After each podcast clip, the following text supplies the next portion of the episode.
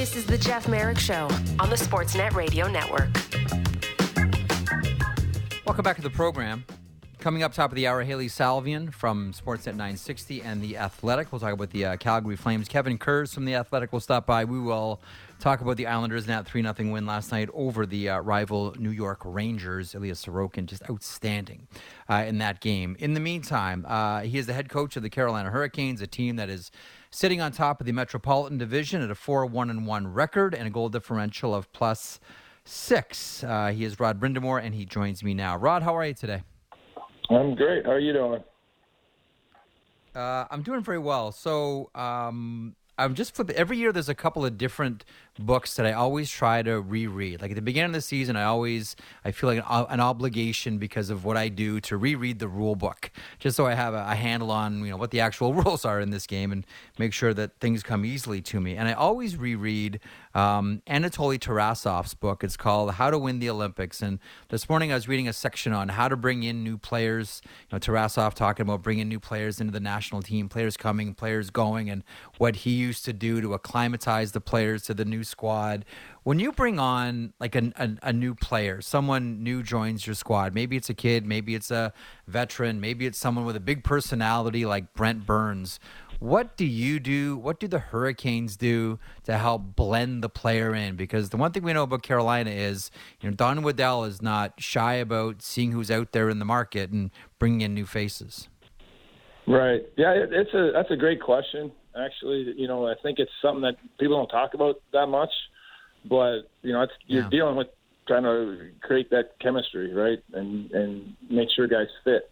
You know, there's a lot of great players out there, but they don't always fit um, your group. And so number one is identifying the guys that fit, meaning their style of play, personalities, and then when they get here, how do you how do you get them to be the best they can be, and they got to feel comfortable right away. So um, it really just starts with number one, the team, the guys that are here, uh, you know, accepting the new guys that come in. And by and large, I think, you know, you go from team to team, uh, there's a lot of great people around, but I think it starts with us, with uh, our leadership group. They, they really accept the guys and try to make sure they're, you know, the families, everything. You, you got to kind of cross all the, the, the, the T's and make sure that, you know, whatever could be a school issue with kids, could be a hockey issue with kids, could be, you know, whatever. And mm-hmm. then you, you talk about with the hockey part of it, you know, obviously that's where we come over as coaches, make sure try you try to make sure they assimilate right away on what we're trying to do, and and um, you know I think we've done a nice job of that as a group.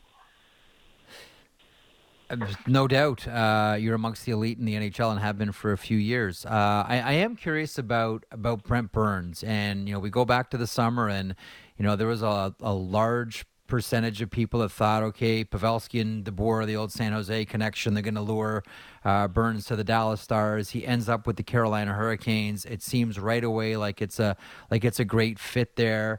What is coaching Brent Burns like? Like I know you've only had six games of him, but what are the six games of coaching Brent Burns been like, Rod? Great. Uh, if I could sum it up in one word, I, again, you're dealing with a, just a, a great person and I had the luxury because he got traded in the summer, um, and you know he's got older kids that they had to get in, in school, so he had to get here, yeah. and and just kind of worked out that uh, his son actually plays uh, hockey and he's the same age as my son, so they're on the same team. So we had that going, and it just forced nice. us to spend more time together. Um, you know, because we're at the rink, not only you know with his job, but then the real job being a parent. So we kind of get to spend more time together, and I got to really just you know understand him a little bit, and just a great person. So number one on that, and then you know you already know he's a great hockey player, but he coming to a new system is totally different than what he's been used to. What I really appreciate uh, appreciate about him most, I think, is the fact that he's he's like a kid trying to learn. Like he wants to learn what we're doing and pick it up as quickly mm-hmm. as possible to be the best he can be. And I mean, he's got the resume to just sit around and kind of say, I don't. I mean, I, I you know, I can do however I need to because he's been doing it pretty successfully for a long time. But he wants to do it how we're trying to do it. I just, I really appreciate how he's come to work every day. You know, there's uh he's one of the most unique players this generation of hockey has seen, and you know, it must seem like a real luxury to be able to pair him with, you know, maybe the most dependable uh, defenseman in the NHL in, in Jaccob Slavin. It has that sort of odd couple vibe about it that, you know, Unger Madison kind of 1970 sitcom uh, written all over it. There's a very responsible Jaccob Slavin, and then there's this kind of free spirit and wandering defenseman in Brent Burns. Uh, sometimes that works, sometimes that doesn't. What makes this combination work? Well, I think it's funny is you know, with talking to Burns, he, he's got that reputation that you just said, but it's really we found that it's really kind of not what he how he plays. Like I think he's actually very responsible. I just think um, it's it's kind of he, he has that uh, you know flair to him for sure. But uh, you know it's a great pairing because I think pretty much number one, whoever you play with, Jaccob Slavin is going to be a good pairing because of the things that you said. Uh, you know, he just has the ability to read and help his partner out. But and they're still trying to. You know, I think there's a whole other level they can get to as a pairing, and they're still, you know, relatively new. Um, but but I, again, I think it's just listen. If you're committed to to trying to do it the way that we want to do it, and it might be a little different, um, he'll get it. And that's why I think there's still room for his game to grow. And I'm talking Brent Burns as far as how we do things. Might be, you know, maybe he doesn't put up the mass numbers that he has in the past. Maybe he doesn't play as many minutes, but hopefully be more effective as a as a team with uh, doing it that way. You know, one of the things, and uh, talking to Rod Brind'Amour, head coach of the Carolina Hurricanes here, one of the things that uh, that I think I've always wondered about with Andrei Svechnikov is um, how come this guy isn't scoring 40 or 45 goals every season? How come he hasn't won a Rocket Richard trophy? I know he's only 22 years old, but now and maybe it's just I watched him so much play with the Barrie Colts of the OHL and saw what he the, the potential that he had. It seems as if it's clicking now. Seven goals, two assists, nine points, playing on that real nice line with Kotkaniemi and uh, and Martin Necas. What's is there anything different? about Svechnikov this year, or is it just a matter of well, he's a young kid and he's now really starting to, to figure out how to play in the NHL? Yeah, I, wish I get asked that all the time, right? That's the obvious question because man, you, you see the talent, uh, that's there on a nightly basis, and then you you do look at and you say, wow, that's numbers are okay, but they should be better on how you perceive watching the game. He, he's pretty much he, he's noticeable every shift, and um, I, I do just mm-hmm. think it's just a matter of time maturing a little bit, being more confident in everything that you're doing, not just play with the puck but away from it, um, and and then that just kind of natural progression you know becoming a man, right? Like he, he was always strong, but now he's kind of growing into his to, to his body a little more, and I think that that helps too. So it's just a combination of a lot of things. At the end of the day, he's probably the hardest working you know player, if not the hardest one of them in the NHL, and so that that helps too. You know, he's always trying to get better. Um, I want to ask you about the Vancouver game that we just saw earlier on this week, and it's a three-two game. Although the score anyone that watched the game will look at that and say well, the, the score was pretty kind to Vancouver. The the one thing that I continue to, to, to marvel at is watching team young teams develop and lose their panic. Like I'm sure that once upon a time, Rod, you would have said in that game, okay, we're one-one going into the third period here, and the the guys are going to start squeezing the sticks and they're going to start rushing passes, and it's not going to be on the blade. It's you know the, that pass goes off a skate, that pass goes off a heel, and guys are trying to to force it. I know he scored a couple of quick ones early in the third, but all the way there, you know, it's a it's a tie ball game, and there doesn't seem to be any panic from your players either on the ice or on the bench. Was that true, or was that an optical illusion? Because you guys looked like you had ice water in your veins the yeah. whole game. Yeah, well, I, I mean that's a good compliment. I appreciate it. I think it's it's it, it, we do have a confidence in your game, and when you have a confidence in the game and how you play, then the score is irrelevant almost. If that makes sense, like it's you, know you control you can control, which is your shift. Go out. It doesn't matter if it's five nothing one way or another. It's you know there's a way to play the game, and so you just got to go and do it. And I feel like that's kind of how we approach it. Now, obviously, at the end of the game, when you're up a goal, there's little things you're going to do differently. But in, in, for the most part, it's you know go out and try to win your shift. And, it doesn't really matter what the score is. Um, it must be interesting and it must be exciting to know that somewhere down the road this season you're going to be able to blend Max Pacioretty into this lineup. How often? Do you think about that, or do you just think he's still a ways away? we're gonna we're gonna cross that bridge when we get there, or is that kind of in the back of your mind the whole time? Yeah, that's it's been interesting because when we first got him, it was extremely exciting to think of okay how how our our top lines are going to look, right? That's a, that's a that's a high end player. You're just adding to your group, and yeah, and then it, that that didn't last too long because I think it was two days that he got here. He he had his injury, so then you just kind of put it on the back burner a little bit, and then you know I think it's more when when he kind of gets closer to being an option, you'll start to you know think okay how's that going to fit but it's it's such a long ways away you're it's really not uh, something Sure. to think about too much um we did lose Ondrej Kase too uh that so that you know Yep. when he went down that kind of was like wow we're missing two pretty good players um but but it, that's that happens. So i think in, in terms of you know with max it's just let's let's have that conversation when he actually starts skating and getting in the group and we know that the he's kind of on the horizon You know, at the end of last season, I think uh, a lot of us wondered, uh, and again, he's a young player too, but s- still, nonetheless, uh, a lot of us wondered about Martin Necas and when it was going to, to start to come together. I know we're only six games into the campaign, but eight points. You know, as I mentioned, with Svechnikov, he's playing on that, you know, that really productive line. Uh, how does the coach see Necas early on this season? Yeah, he's he's been great. The two of those two together have been really dynamic uh, every shift. You know, and that's something that's impressed me, and and, and not in a really not a lot of holes. So that's been really exciting for a coach to be able to say, okay, I can play you guys against you know anybody, and um, that's been good. And he's he's been driving the bus with his pace, and uh, I mean he's always a skilled player. But he, he, you know, same kind of conversation like we just had with, you know, Andrei. I feel like just another year of maturity physically, and it just it's showing that, uh, you know, on the ice right now the way they're playing, and they're going to have their ups and downs. But you can see here they both taken, uh, I think, another big step in, in how they're playing. Uh, they sure are. Uh, I want to close on this one because uh, Elliot and I were just talking about this before you came on. Um, the Ethan Bear situation. I mean, we know the player wants to play. We understand where Carolina uh, is at right now and how Carolina is doing. It's a it's a tough situation for everybody. Um, how do you handle uh, the Ethan Bear situation right now from your perch? Yeah, it's tough. We, you know, it's it's tough for him. I mean, it's not.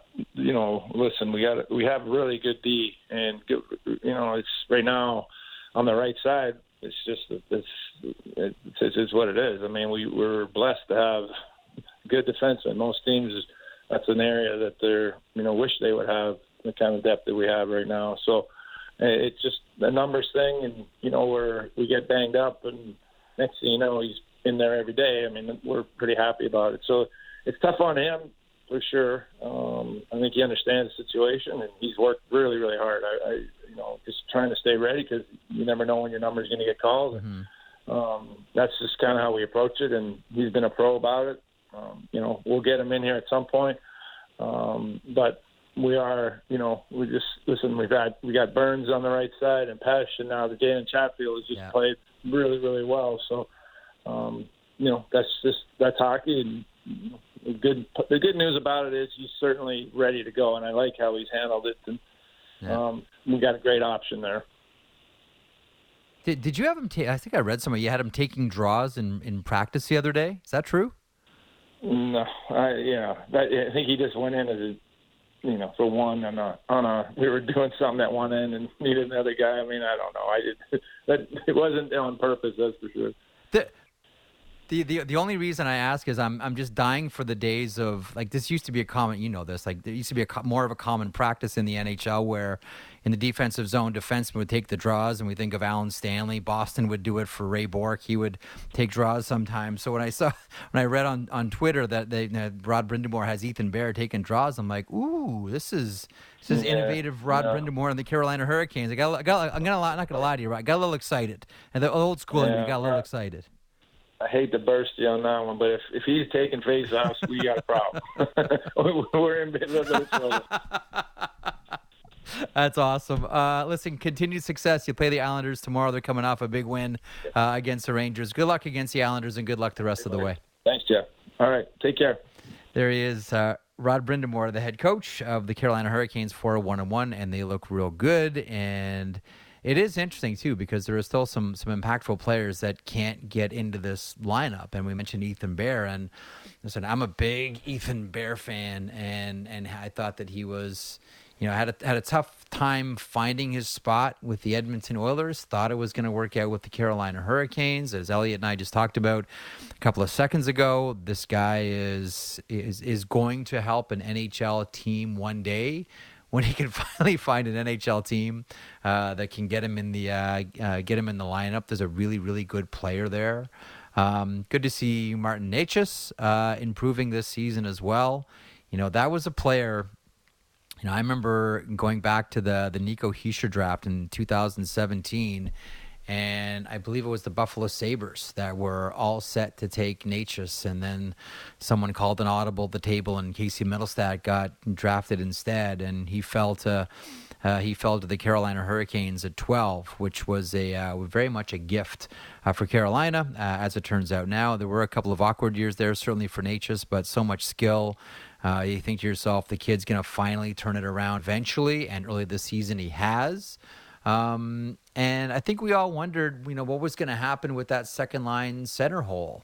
And was Jesperi Kotkaniemi going to be able to to take that? And I know he's only got a couple of points, and the audition is still new. Um, taking the the I guess you call it the Vincent Trocheck spot uh, from the Carolina Hurricanes. But you know, this is a team that if Svechnikov keeps firing, you know, this is a guy that I've always felt could win the Rocket Richard Trophy.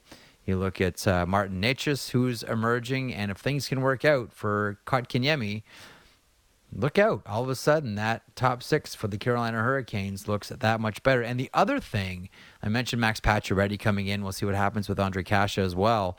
Um, the other thing about the Carolina Hurricanes that we always have to keep in mind, and most recently it was Jack Eichel. When there's a big name available around the league, whether it's you know your Taylor Halls or your you know Jack Eichels or Artemi Panarins or whomever, Carolina's in. Like, don't ever think there. There are two teams that have always sort of been undercover on the big stars. Um, one of them are the Carolina Hurricanes. The other are the Colorado Avalanche. Avalanche are in on pretty much all of them, all the big names you know the Carolina and Colorado are having serious conversations. You know, the Rangers ended up with Artemi Panarin and the Sabres ended up with Taylor Hall. We all know how those stories ended up. But your Carolina Hurricanes and the Colorado Avalanches are very, very much uh, in those conversations. Okay, so a couple of minutes here. Um, there are 10 games on the go around the NHL this evening, and it all kicks off with the Boston Bruins. If you missed the news, Brad Marchand returns uh, to the Boston Bruins. He'll play on that top line with uh, Patrice Bergeron and Jake DeBrusk.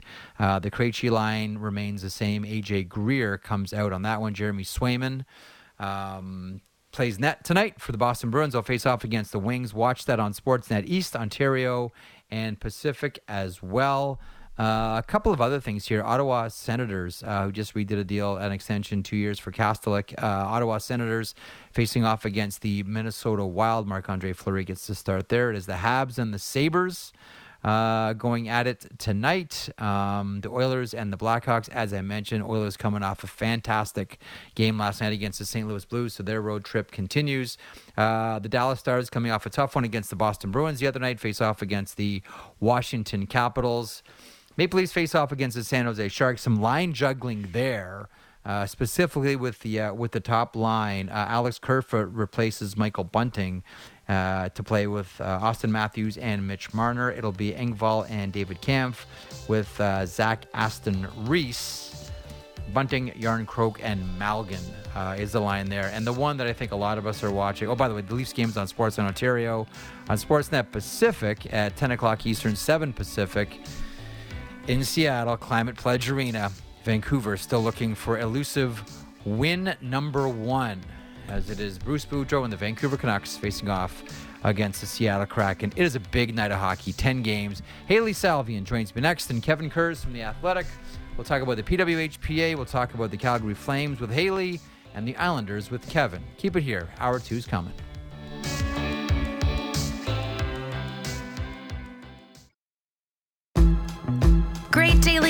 Advice from Ailish Forfar and Justin Cuthbert in the fan morning shows Wake and Rake. Subscribe and download the show on Apple, Spotify, or wherever you get your podcasts.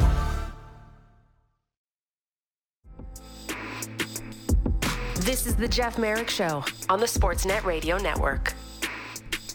Now, welcome back to the program. Welcome to Hour Two. Kevin Kurz coming up at the bottom of the hour. Kevin uh, covers the Islanders for the Athletic. Uh, good day to be an Islanders fan after last night's command performance uh, against the Rangers. Command performance courtesy of Ilya Sorokin, who was fantastic uh, in that game, specifically in the first. Uh, Hailey Salvian coming up in a couple of moments. We will talk about the Calgary Flames, uh, tour around the NHL, and also um, a tour around the PWHPA um, which Hailey writes about recently. But you know, just mentioning that. Um, with Rod Brind'Amour, and thanks to the Carolina Hurricanes for making him available today. Mentioning that uh, Anatoly Tarasov book. If you're watching on 360, I'll show you that one. It's one of my favorite hockey books, and it's just because of passages like this. Like I just love the way that Tarasov um, would speak, and this is like his whole system was predicated on passing. Like Tarasov's whole idea, how he sort of rejuvenated the Soviet program and took it to like heights that it had never seen before, is he would go to the World Championships with a pencil and a little notebook, and he would count passes. And what he found was whichever team completed the most passes tend tended to win the game, like overwhelmingly. And at that point, hockey, certainly in North America, was anyhow, was a singular rush sport. One player grabbed the puck and tried to skate all the way to the other end and score a goal. Now, a lot of this is because for a long time the forward pass was outlawed. Then the forward pass was only allowed in certain zones, but I digress. So their whole system was predicated on moving the puck and passing. That later translated to the Philadelphia Flyers because Fred Shero you know, had the nerve to study the Soviet system and read books like this, uh, "How to Win the Olympics" by Anatoly Tarasov. I just love little passages like this, and they're they're peppered all throughout the book. Tarasov quote: "The main thing about our passes is they come from the heart." Our boys are not stingy when it comes to passing. The Soviet pass is a new embodiment of teamwork. This is long out of print and really hard to get. And if you can find it, uh, grab it. I know it can be super expensive. I found it uh, at a card show for two dollars years and years ago. It's one of my great finds, and I pick it up every year. As I mentioned to Brind'Amour a second ago, I pick it up every year just to reread it, and mainly it's because of passages like that. Uh, someone who also I really enjoy reading, her name is Hailey Salvian. Uh, she is a double threat, a writer and a broadcaster, host of Hockey Central 960. Uh, she joins me now. Hailey, how are you today? Hey, good. How are you?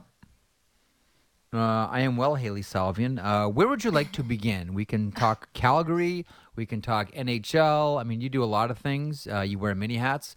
We can talk PWHPA. We can talk about the national women's team.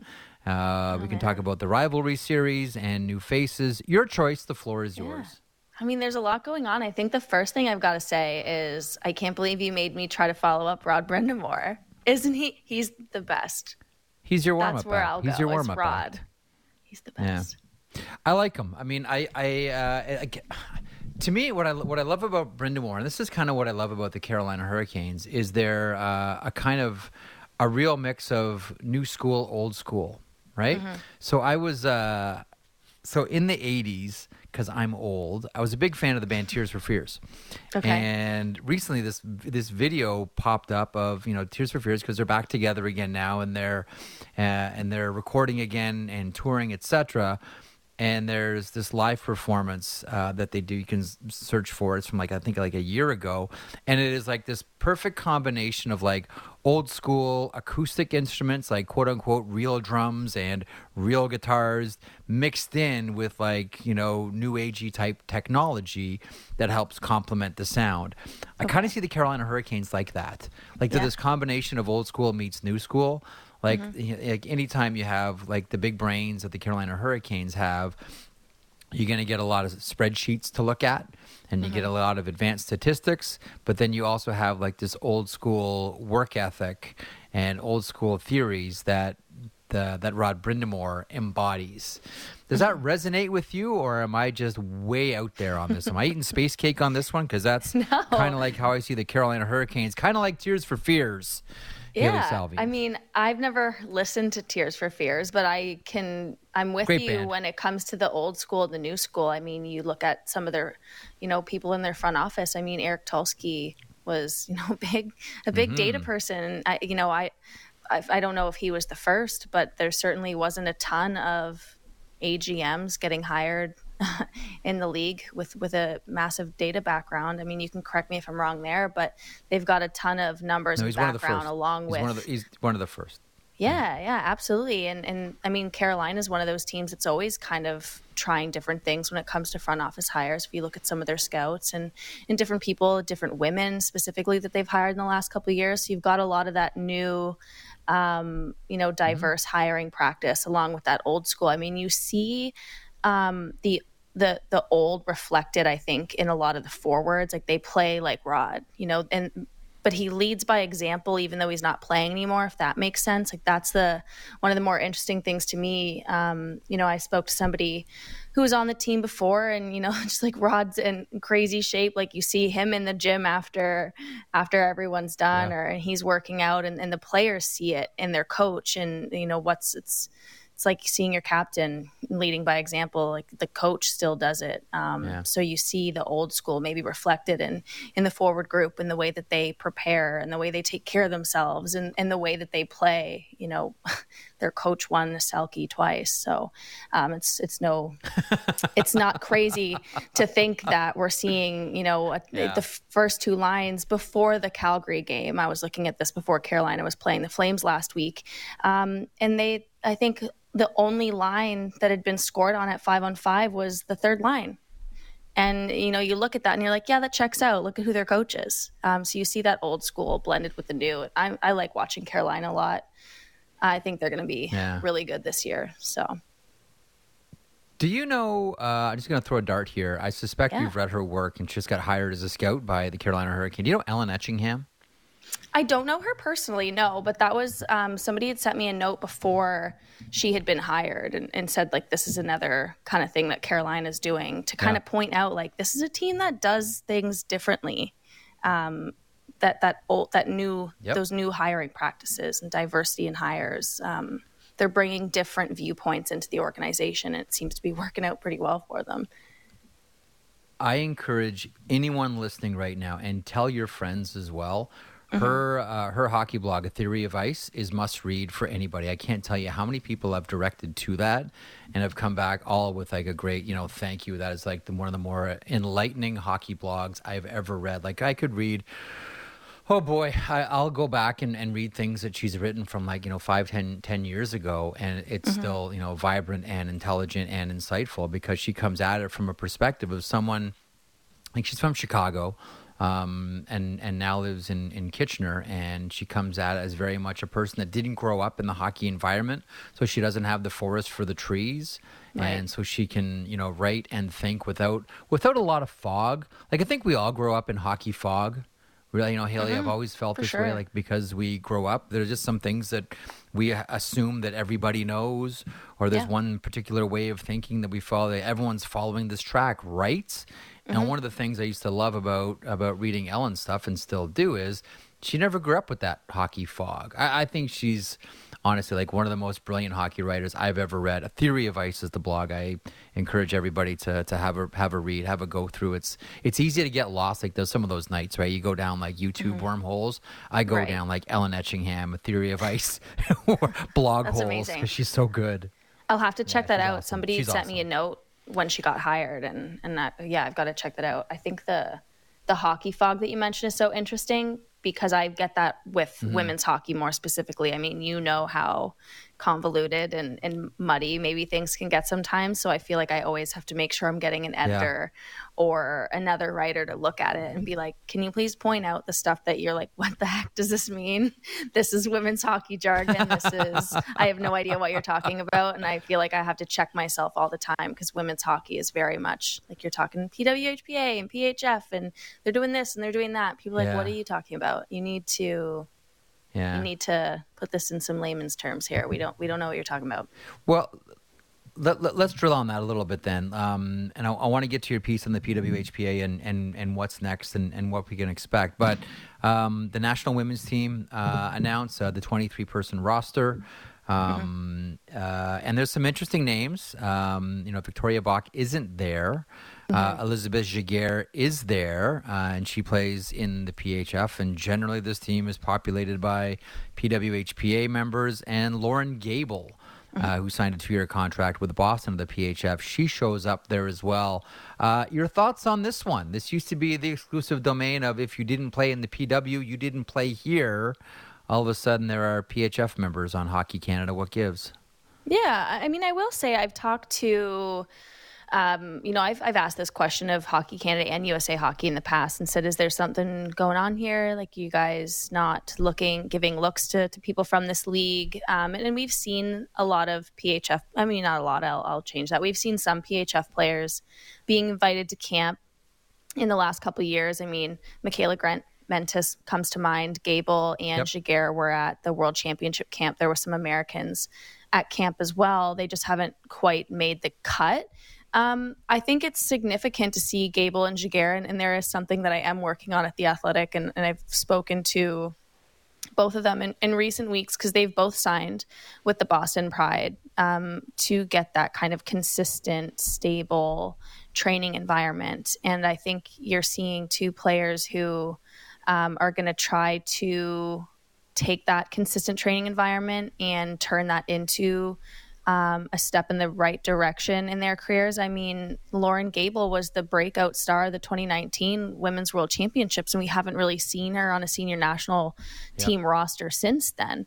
Um, so you start to wonder, and then you see that she's with the PHF, and you start to wonder, all right, did was this an impact of not having a league to play in because she was lights out in college, comes out of college, um, and and we haven't really seen her at the the top top level since so you start to look at players like that who are coming out of college and saying i've got to go somewhere where i can play more and and try to keep my level as high as possible to get to the ultimate goal for a lot of these women which is the the Canadian national team. So I think it's great. Um, you know, there's not going to be some of the collegiate players on that roster. So there's no Sarah Fillier because she's the captain of the Princeton yep. team and she's going to be in the NCAA this year. And there's a lot of of American players who are not going to be at this rivalry series and a lot of really good ones. There's going to be no Taylor Heise and there's going to be no Caroline Harvey uh, to, and Hannah Bilka, like three of the the big big stars for Team USA at the World Championships last year. I think Caroline Harvey might end up being one of the best defenders in the world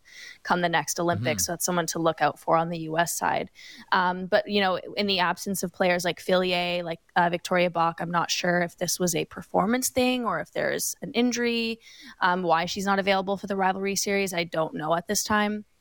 Um, but no Natalie Spooner, uh, no Melody Daoust. Yep. Um, so I think it's great that you're seeing Loren Gabel and Elizabeth Giguère getting getting the next call up because those are two players. Again, those are those are Patty Kazmaier best players in in women's college hockey type players. These are elite elite players and it's nice to see them getting another mm-hmm. look and getting a shot at the senior national team level and I'm going to be really curious to see um, if moving to the PHF for you know a more full season is going to give them that boost that they might be looking for, um, and then if they can steal spots when it comes to a, a World Championships this this spring. One of the, um, I want to get to your piece on the PWHPA here in a couple of seconds, and then mm-hmm. transition to the Calgary Flames and, and, and stuff around the NHL. Um, one thing that I've wondered about, and there's no one sort of day where it vanishes, there's no month where it vanishes. Um, maybe it's still there, maybe it's gone. I, I don't know. I'm curious if you have a handle on this.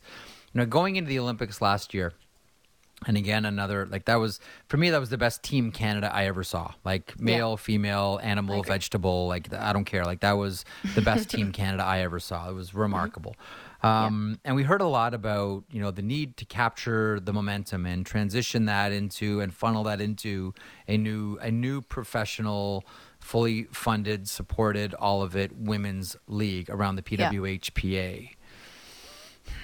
Is the moment? It's it's a tough question, but is the momentum still there?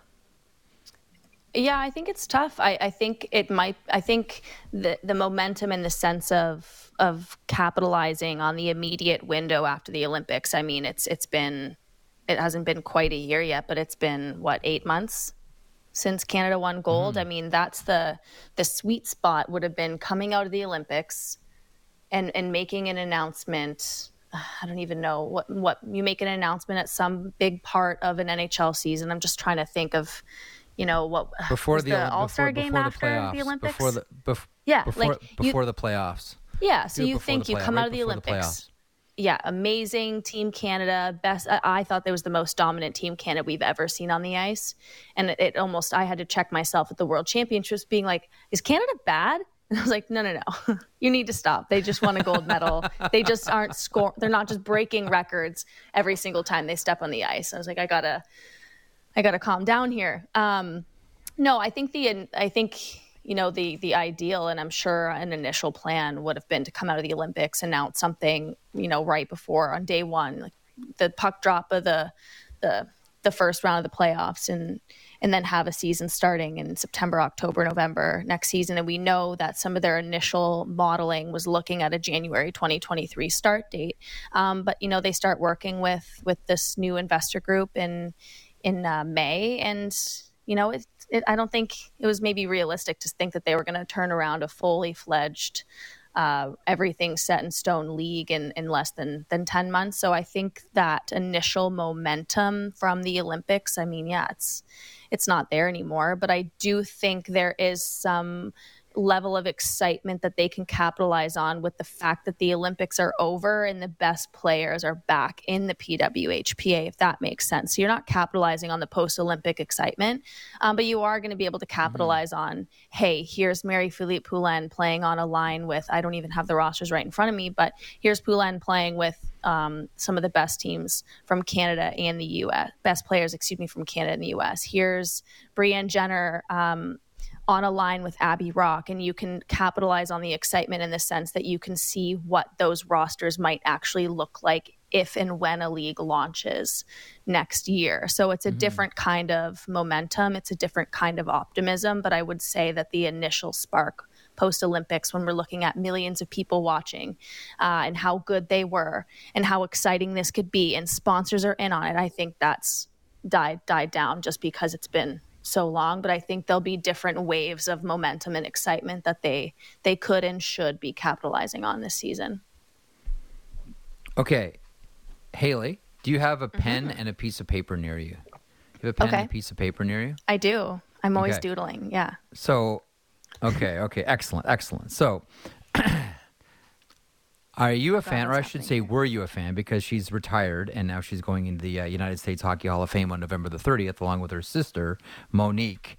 Um, mm-hmm. Were you a fan of Jocelyne Lamoureux? I know Canadians, that's going to sting because of the shootout, etc. But uh, were you a fan of her?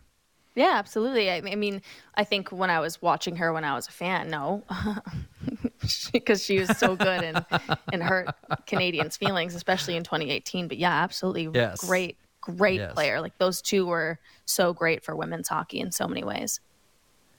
Hundred percent. So she competes last year, uh, All Star Weekend in Vegas in mm-hmm. the fountain face off. Okay. Yes. So that's the one where you're hitting targets and you're standing on the island at the you know Bellagio fountains, etc. Mm-hmm. So she comes in third place. Okay. Yeah. She hits all of her targets in just over 16 seconds. So there's only two players that beat her. Like Roman Josi dusts the field. Like he does yeah. it in just over, well, just under 12, like 11.8 seconds. Zach Werenski in almost 15 seconds. Uh, comes in third. So she beats Nick Suzuki, Claude Giroux, Mark Stone, and Jordan Eberle. Pretty cool, hey? Like that's yeah. remarkable. Like, well done. Awesome. So she gave birth to her third child on, write down this, September 20, I think it was September 24th or 23rd. Okay? Do you know when that event was? Um, February 4th. February geez. 4th. That's incredible. Do the math. Do the math. September, February. I checked with her. I DM'd her and she confirmed that she's like, yeah, I was two months pregnant. I just didn't tell anybody. oh my God.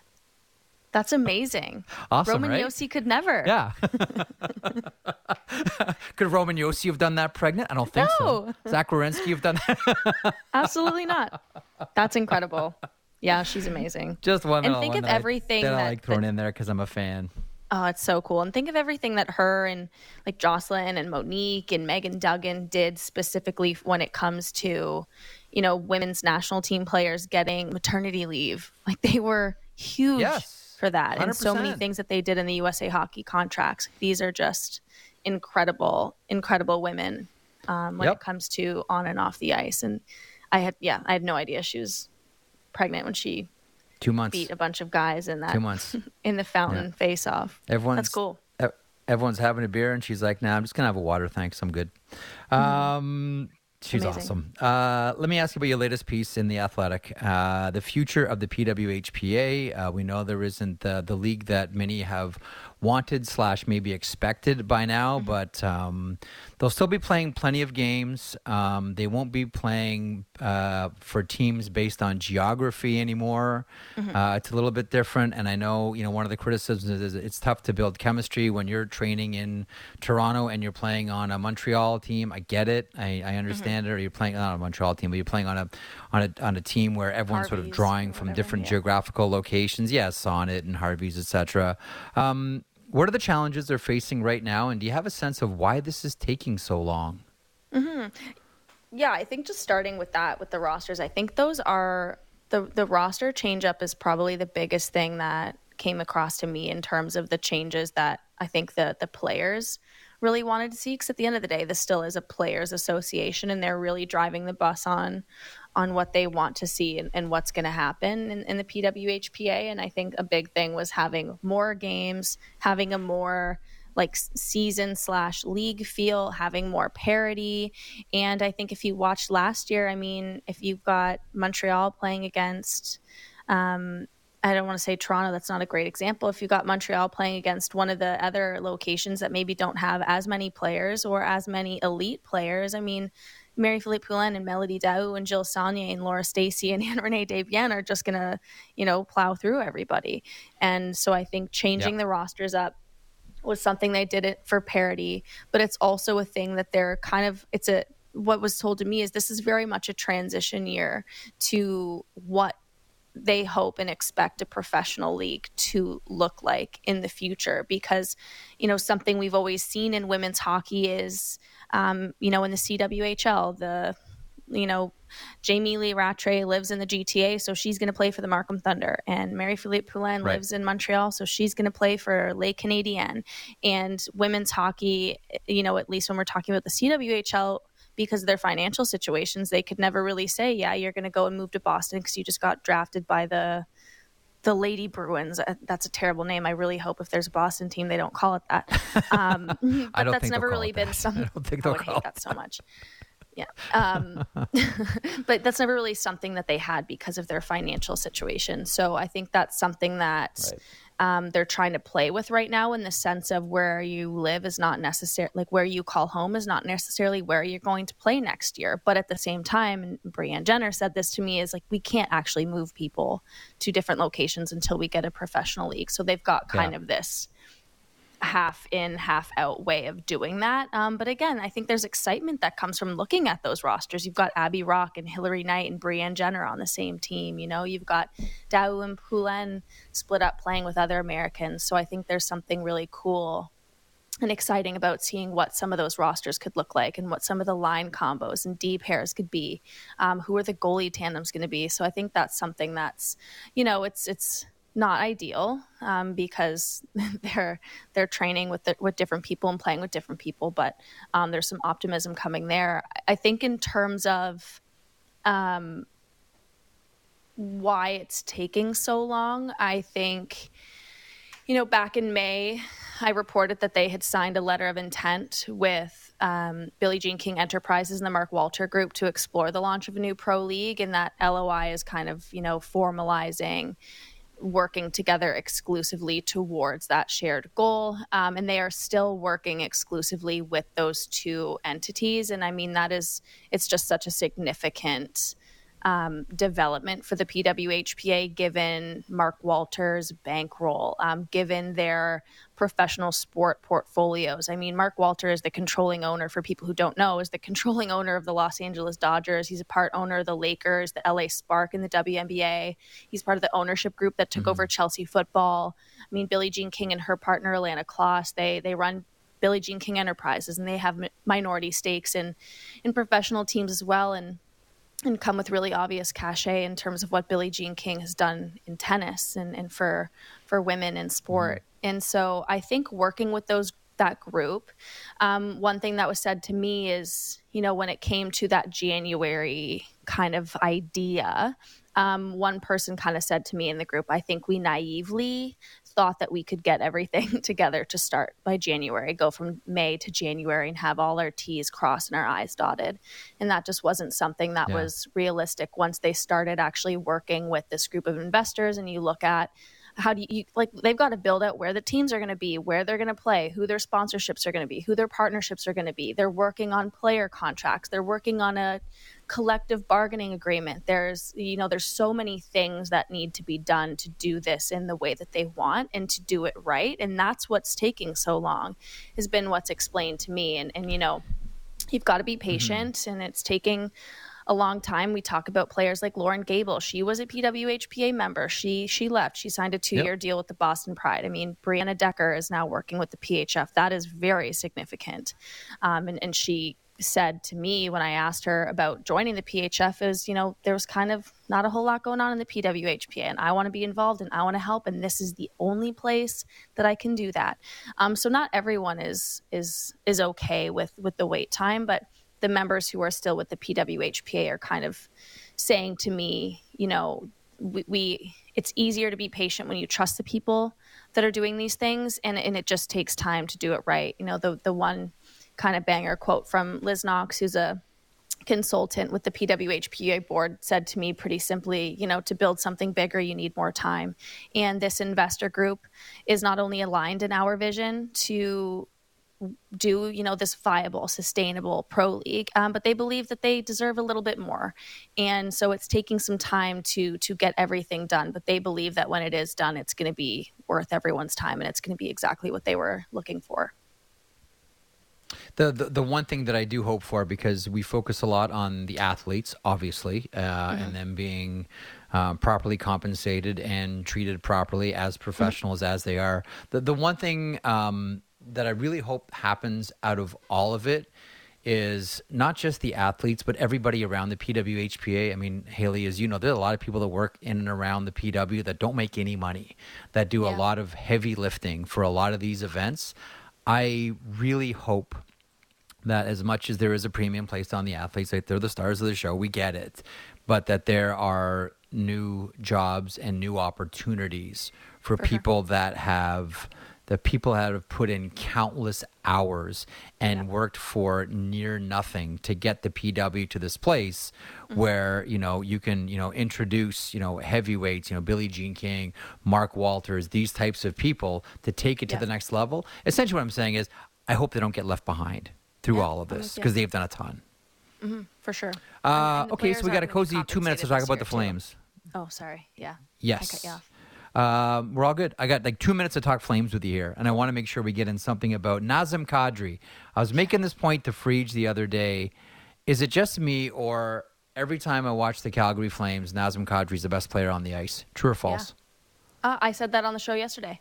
And I and I said I don't think it's hyperbole to say that he has been better than advertised. I was banging the Kadri drum all summer um, I got to the point where yeah. people were saying, like, we get it. You think the Flames should sign Kadri? Like, who else? And I said, there's nobody else. If the Flames want to turn this weird summer into, you know, okay, yeah, you got Huberdeau and Weegar. I was saying, like, that's not enough. That's step one. That is step one to minimizing the damage. If you really want to win, you got to go and get Nazem Kadri. You have to, because he is going to give you so many things that you need. He's going to give you even more of that veteran, you know, he's been there, done that experience that we know Daryl Sutter likes. He's a guy who's going to show up when it matters. He's always going to give you everything you got. Again, something we know Daryl Sutter likes, and he's skilled. If we, I was saying, like, if you can see just yeah. a little bit of that offensive production next season, sure, he might not score at a 100 point pace again. um, which I mean he's lights out to start the year. He is. Um, but if if you can get some of that offensive uptick that you saw from Kadri in Colorado, uh, that is going to be your perfect second line center. And so far, that second line's been the most consistent, probably best offensive line. I, I love the combination of those Yep. three guys. They've got a nose for the net. They're they're like dog on a bone when it comes to the puck. Um, I think he's been awesome. I think I thought Nazem Kadri was really good from watching him in Toronto and watching him in Colorado, and then you watch him every single day with the Flames, and you're like, oh yeah, he's really good. Like he's someone if you watch him more, you start to appreciate him even more. And I'm with you. I think he's been the best player on the ice consistently early on for the Flames, and I think he's been better than I expected. And I was banging the "you got to go get Kadri" drum all summer. So so he, he, here's the other here's the other biggie. We'll uh, we'll leave you on this one, Hailey. Who starts for Calgary against the Oilers? Um, I think I think you should. Jeez, Vladar did well. you know, Markstrom. You know, Markstrom wants it. You know, Markstrom I think so, and I it, think. Like when you that's his consider- kryptonite. Yeah, and you consider that he might be fighting a little bit. He's fighting for sight lines. He's fighting. He's fighting it a bit. He wasn't great to start the year. I think the fact that he had a really good game against Pittsburgh, you've got to go back to him so he can build off of that and get two good starts in a row. And it's only two games this week. Mm-hmm. I know they said they wanted to play Vladar once a week. I think if you skip over Vladar this week and give him one or two starts in one of the weeks where they play four or five games, it's all going to even out eventually. I think you go. I think you go back to Markstrom. I know we had issues against Edmonton in the playoffs, and this is, uh, you know, I don't know if it's you got to get him to figure that out in the regular season, or, or we don't want to put him up against Edmonton again. I don't know, but I, I think you go back to I think you go back to Markstrom so he can build off of that really good start against Pittsburgh, and he had a really good final forty Yeah. against Carolina, really good game against the Penguins. I think you go back to him at, against Edmonton and, and let him continue to build. But I don't know. I I I, can- I can- never. I, don't want to uh, try to make a prediction on what Daryl's going to do with his goalies. So uh, No, I know. All, I, all I know is if uh, knowing know, knowing Markstrom the little bit that I do, I can see him after that Pittsburgh game sitting in the dressing room saying, "I'm not taking this equipment off until you tell me I'm playing Saturday against Edmonton. I am not taking this off, and I will go into the coach's office next." Uh, Hailey, you're the best. play. Um, I know, and he's listen. He's awesome, and Elliotte and I, when we talked to him in Paris, he's like, "Look, I got to get over. Like, this is. I know I got to get past this.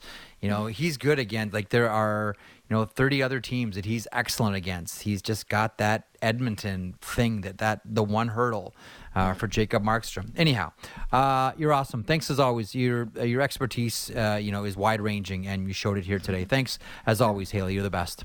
thank you, thank you. Have a good rest of the show. Uh, there she is, Hailey Salvian from Sportsnet 960, uh, host of Hockey Central 960, also hockey writer, uh, covering the uh, covering the entire NHL and covering women's hockey specifically right now, the PWHPA for the Athletic. All right, quick pause, quick breath. We're back with Kevin Kurz. We are talking about the Islanders coming off that huge win last night against the New York Rangers. All eyes on Sorokin. We'll talk to Kurz in moments. Marek Show continues across the Sportsnet Radio Network, simulcast on Sportsnet 360. Back in a moment. Smart takes on the biggest stories in sports. The Fan Drive Time with Ben Ennis. Subscribe and download the show on Apple, Spotify, or wherever you get your podcasts.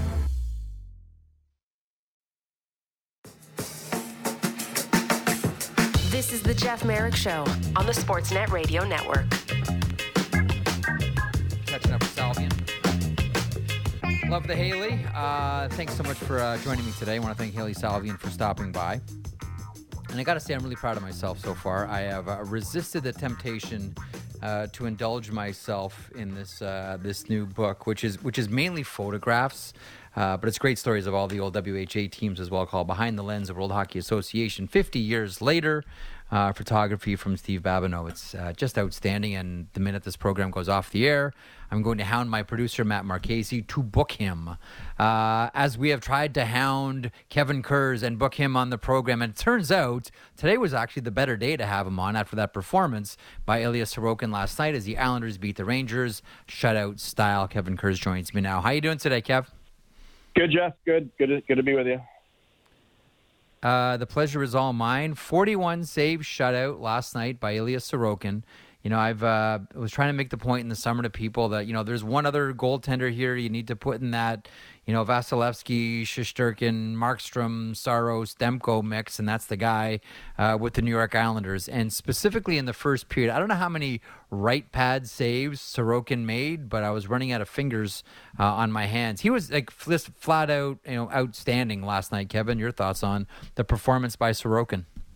Yeah, and and you know I think you also have to take into account the fact that they they really needed him, right? And that's what great goaltenders do. They they step up when you need them the most. And the Islanders were coming off a three game losing streak and, and, and they lost all three of those games in, in, in different ways. And and coming out of the road trip in Florida where they lost in regulation to both Tampa and and and the Panthers, there were some real red flags for me. So it was a big game last night, and the Rangers were all over them early. Obviously, the Rangers were hungry for a win too. They had lost three in a row themselves, and uh, Sorokin was outstanding, yeah. and and he really allowed them to settle in, and and they finally were able to, to generate a little bit more offensively after that. You know, I've only ever been to one Islanders Rangers game, and it was a trip. It was at the old Nassau Coliseum, and it was a blast and it was dueling chants. And I'm sure there, although I didn't see any, I'm sure there were a couple of fights in the stands uh, between the two sides. Uh, for those that haven't been to a Rangers Islanders matchup. And I always say that there's you know a couple of things that hockey fans have to do. I think every hockey fan has to have the uh, the Montreal Canadiens Saturday night 701 lights go dark, Coldplay hits, Ghosts of the Forum, all of that. Everyone needs to have that experience and they also need to have the Rangers, Islanders, no matter what the venue is, they have to have that experience. For those that haven't been there, describe it if you could. You know, it's just I don't know how you describe it in words without being there, but just being in the building, and obviously it's still a new building, uh, UBS here on Long Island, and yeah, there's just a buzz, there's just a feeling, there's an atmosphere. The fans are there early, they're yelling early. There's there's obviously a lot of Rangers fans too, um, and it's the same thing at the Garden. You know, last year that last season I got here in December. Last season, the best regular season game was an Islanders Rangers game at Madison Square Garden, and both teams are really just going at it. And and the Islanders were kind of just playing out the string at that point. Um, and Sorokin was fantastic, but. I, I think it, it definitely translates on the ice. I, I do think that the, the two teams turn it up a notch and and they go a little bit harder. And specifically, just last night from the Islanders' perspective, there were a couple guys that were pretty quiet through the first couple weeks that maybe they didn't get on the score sheet, but guys like Brock Nelson, Anthony Beauvillier, um, they were just a whole lot better than than they had been for the last little while. So there's just a buzz in the arena, and it starts early and it doesn't let up. And both fan bases, you know, are well, you know, in in attendance, uh, obviously for obvious reasons because of the proximity, but.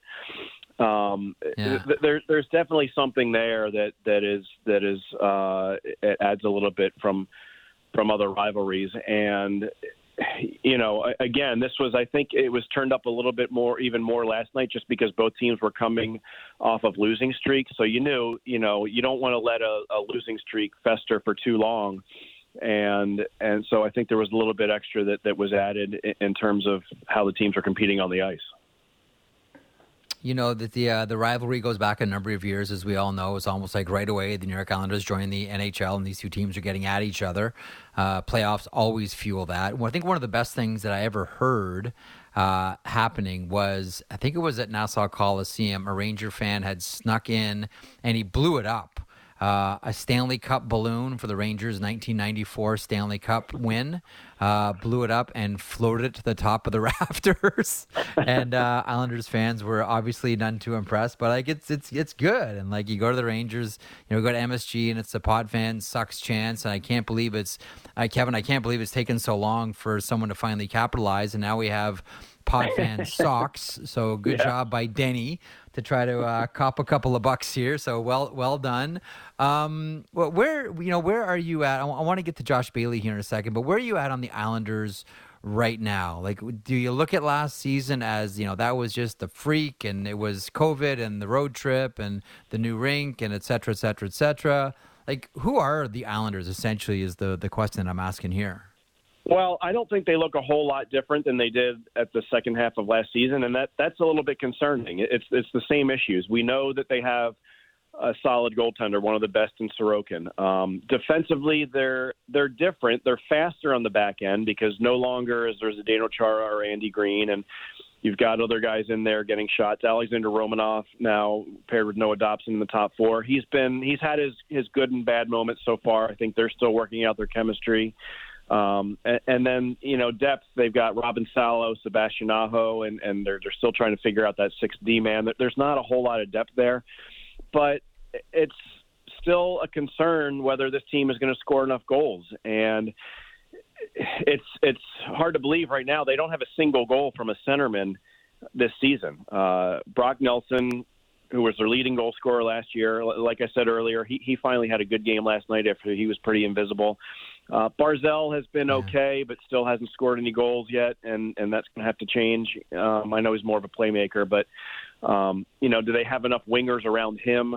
Which is still a huge question mark. You know, last last night was the third straight game he started with different wingers, which right away tells you that I think Lane, Lane Lambert is is is concerned that that the right pieces aren't here because Barzal's got to be a guy that has an offensive impact more nights than not. Um, and he needs those those line mates around him that that can help finish. And um, that was something that I think we knew at the end of last year. And Lou Lamoriello even suggested that he was going to alter the forward group in the offseason. It didn't happen.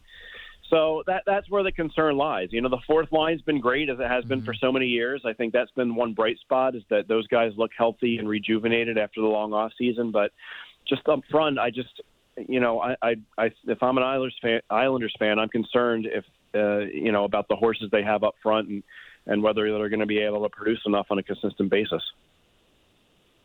Uh, let me ask you about Josh Bailey. Let, let, let, us jump right in there. So he's one game shy of 1,000. Uh, he'll do it all with the same organization, which is always remarkable. Um, I was one of those people at the time. He's a ninth, he's a ninth overall draft pick. So he's a really high pick. Uh, I felt that he was um, rushed into the NHL and sending him back to Windsor for that year might not have been the worst thing at all. It might have been the best thing for him. Uh, instead, he joined an Islanders team where the leading scorer was Mark Streit and the starting goaltender was Joey MacDonald. Uh, it's been a long, strange journey for Josh Bailey along the way. Your thoughts on the soon to be 1,000 game man with the Islanders?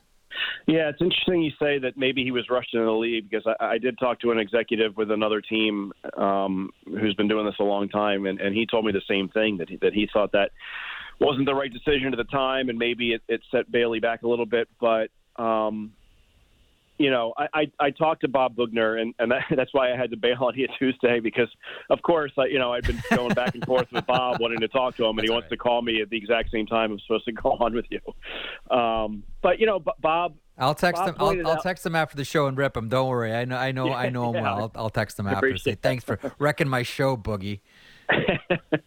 Um, but you know, he was as is the case with a lot of these junior players that end up making the NHL. He was telling me he was calling Garth Snow over and over again, saying, "When am I going to get Josh Bailey back?" And yeah. um, you know, Bob, I think recognized what a lot of people recognize right now, and and still say about Josh Bailey, and that the reason he's lasted so long is just because he's a cerebral, smart player, and um, that's sort of it's it, you know those those smart players obviously they they tend to be a little bit healthier because they always know where to go on the ice and to avoid those big hits and I think Bailey's been able to do that but um what's interesting to me about Josh Bailey more than anything is is the relationship he he's had with the fan base here over the years because he's such a polarizing guy and it's almost like every Islanders fan you talk to they either love the guy or they want to run him out of town. So yeah. there, there's really no middle ground with him. Um, and I think it, it's you know you know what I compare it to. I compare it a little bit to Patrick Marleau in San Jose, who I covered for a long time, because they're not the most most emotional, boisterous, energetic guys on the ice. Right, but you know, you know they have that fire. It just doesn't always show outwardly. And you've seen Bailey in the past really pick up his game and, and the playoffs, especially score some really big goals for this franchise. And then there's other times where you don't really notice him for a week, right? And you know he's not on the same level talent wise as Patrick Marleau, but I think that was something that frustrated Sharks fans. That that uh, you know, so I, I just I see a little bit of a similarity there, but anytime, as you know, Jeff, a guy reaches a thousand games in this league, um, it's it's such an accomplishment, and I think the majority of Islanders fans are are happy that he's been able to do it in an Islanders uniform. And frankly, I was a little bit surprised mm-hmm. that that he was scratched last weekend, a healthy scratch in Tampa Bay when he could have reached a thousand at home against the Rangers. And I wonder how that sits in a dressing room with, with you know a new head coach that does that. With, with you know Josh is still liked from by his teammates um, as far as I can tell. So I thought that was a little bit of a strange situation that they now pushed 1,000 to tomorrow night in Raleigh. You know he he had a bunch of family here last night that I think was expe- that they were expecting to play 1,000 here at home, and now they you know mm. they got to get on a flight and go down to Raleigh to see it.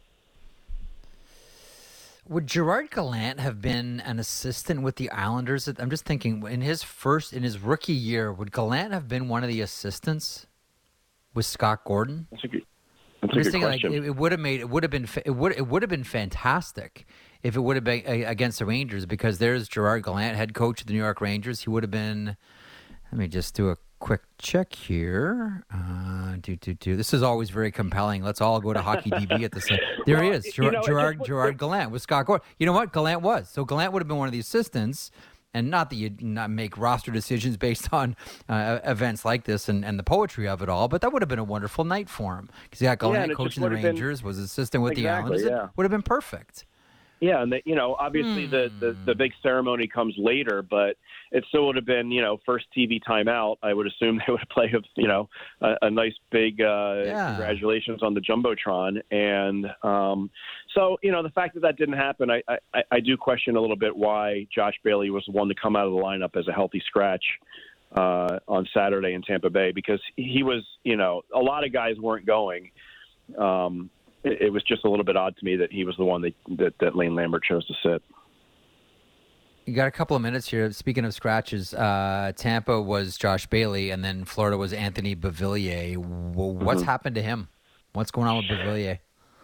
It just seems like they, he just needs a little message sending every once in a while, and it happened to him last year. Uh, I remember it was in in December he was a healthy scratch, and, and he came back, and then he had a pretty good run after that. Um, you know, if the Islanders are, mm-hmm. are, are going to be have success with this forward group, it's guys like Beauvillier they need to take that next step in their careers. You know, Oliver Wahlstrom is off to a nice start, and he got a look on the Barzal line last night, which is something that didn't work last season. But you know, I think they hope that Wahlstrom's taking another step. Beauvillier is another guy that, that is going to have to do more than he did last season. You know, I think he only ended up with 30 some points in, in 70 something games um, he's a guy they need on a nightly basis. And, and he did respond to his credit. He had a very good game. I thought he was arguably their, their best forward last night. I think he had five shots on goal. There was one little play where he just sort of danced around Barclay Goodrow in the slot and, and, and let a dangerous shot go that, that Halak got. So that's the Beauvillier they need on a nightly basis. And, you know, if those young guys can step up and score goals, then – it makes Lou look smart, right? That he held on to his all, all of his assets and he didn't overspend for a free agent or he didn't give up too much. But if those guys don't step yeah. up and, and do more than they did last season, it's only going to put more pressure on the general manager to go out and make a move. And and I still think it's trending towards he's going Lou's going to have to do something sooner than later. But um, you know, it's still early, as they say, right? We shall see. Um, you know, we looked at this week for the uh, for the Islanders and said, "Ooh, it's a tough one." Uh, the first hurdle cleared, three nothing over the Rangers, uh, and then tomorrow it's the Carolina Hurricanes. This is a ba- it's a tough back to back. Carolina mm-hmm. and then Colorado. Oof, that is a, uh, a very challenging week. Uh, for the Islanders. Uh, listen, you're so wonderful to have on. Really thorough as always. Look forward to your um, piece coming up on Josh Bailey. Very much look forward to that. Uh, you be well, and we'll, we'll touch base soon. Thanks, Jeff. Anytime. You got it. Kevin Kurz covers the Islanders for the Athletic. Uh, they grabbed only their third win of the season. Man, it couldn't have come at a better time uh, for the Islanders and Ilya Sorokin. Like if there were only three games last night, right? So you'd, you'd think a lot of people that might not be inclined to watch an Islanders game uh, probably watched last night. And what a night to have a command performance! Sorokin was outstanding, 41 save performance. Islanders blank the Rangers three nothing. Uh, tough back to back with the Carolina Hurricanes and the Colorado Avalanche coming up. Uh, thanks to Kevin Kurz from The Athletic for stopping by. Uh, thanks to Hailey Salvian from Hockey Central 960 uh, and The Athletic as well, talking about the PWHPA, the PHF, the national women's team, the Calgary Flames, and why Nazem Kadri is the perfect fit for Brad Treliving and Daryl Sutter in Calgary. Uh, thanks to Rod Brind'Amour and the Carolina Hurricanes for making him available. Really interesting conversation there. And you got to wonder where Ethan Bear is going to end up here, folks. And in a couple of moments, we'll find out if anyone grabs Kiefer Bellows off waivers. And thanks, as always, to Elliotte Friedman for stopping by. 10 games tonight around the NHL. No reason not to watch some hockey. Choose. You've got 10. A lot of flavors tonight. And a really interesting one at Climate Pledge Arena is the Vancouver Canucks looking for elusive win number one. Show's back on the air tomorrow at noon. Thanks for joining me today. Thanks to Derek Brandeo for filling in for Lance as well. We're back tomorrow.